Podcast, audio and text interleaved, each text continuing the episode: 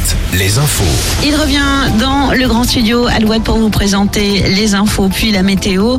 C'est Morgane Juvin. Bonsoir Morgane. Bonsoir Clarisse, bonsoir à tous. Vigilance au vent ce soir dans le Grand Ouest. Un vent qui frappe la côte mais aussi les terres jusqu'à 80 km heure par endroit. Exemple à Limoges où un arbre est tombé sur un bus. Avenue Montjovi, aucun blessé n'est à déplorer. Demain le vent va continuer de souffler. Vigilance. Après le vent, la douceur. La douceur angevine n'est visiblement pas un mythe. Pour la deuxième année consécutive, Angers s'impose comme la ville où il fait bon vivre en France devant Bayonne et Biarritz. Le classement s'établit grâce à près de 200 critères comme la qualité de vie, l'éducation, les transports ou encore la protection de l'environnement. Le Grand Ouest est bien représenté. La Rochelle pointe à la cinquième place devant Lorient, Rennes est huitième devant Brest et Le Mans, La Roche-sur-Yon 15e. Du côté des villages, une seule commune de nos régions se classe dans le top 10. Il s'agit du village des Côtes d'Armor, 5 et Pérouse.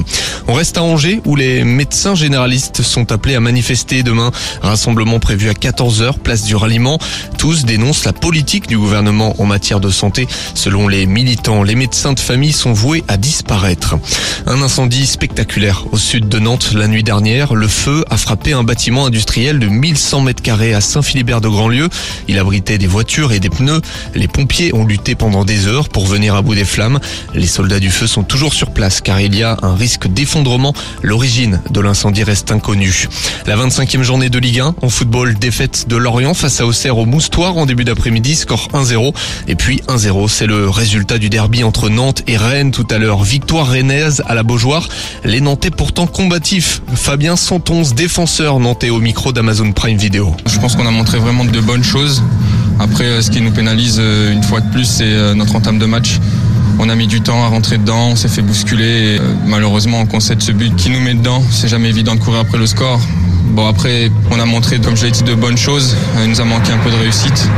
Il faut y croire, il faut continuer de pousser et, euh, gommer ces petits détails qui, nous font défaut, notamment les entames de match. Ce soir, nous suivrons le Classico OM-PSG au Vélodrome. Marseille qui se classe deuxième à 5 points du leader parisien.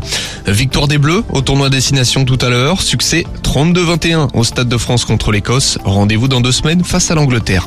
En basket, coup d'envoi à l'instant entre l'équipe de France et la Lituanie. C'est le dernier match éliminatoire pour le prochain mondial. Les tricolores sont déjà qualifiés. Match bonus donc. Les de Vincent Collet jouent près d'Angers sur le parquet de l'Arena Loire de Trélazé. Une heure de jeu en Star League de handball. Le HBC Nantes domine Ivry à l'extérieur. Les Nantais ont environ 3 buts de retard dans ce début de deuxième mi-temps. Traversons l'Europe, direction la Géorgie pour terminer. La skieuse Perrine Lafont a réalisé le doublé. Elle s'est offert ce dimanche un cinquième titre mondial en ski de boss, mais cette fois en parallèle. Hier, la Française avait raflé l'or en simple comme en 2021. La météo avec manouvellevoiture.com. Votre voiture d'occasion disponible en un clic. L'écharpé de rigueur demain matin à votre réveil. Le vent va souffler comme aujourd'hui, mais ce sera mêlé à des températures encore en baisse dans le Grand Ouest, surtout la nuit. Dans le Limousin,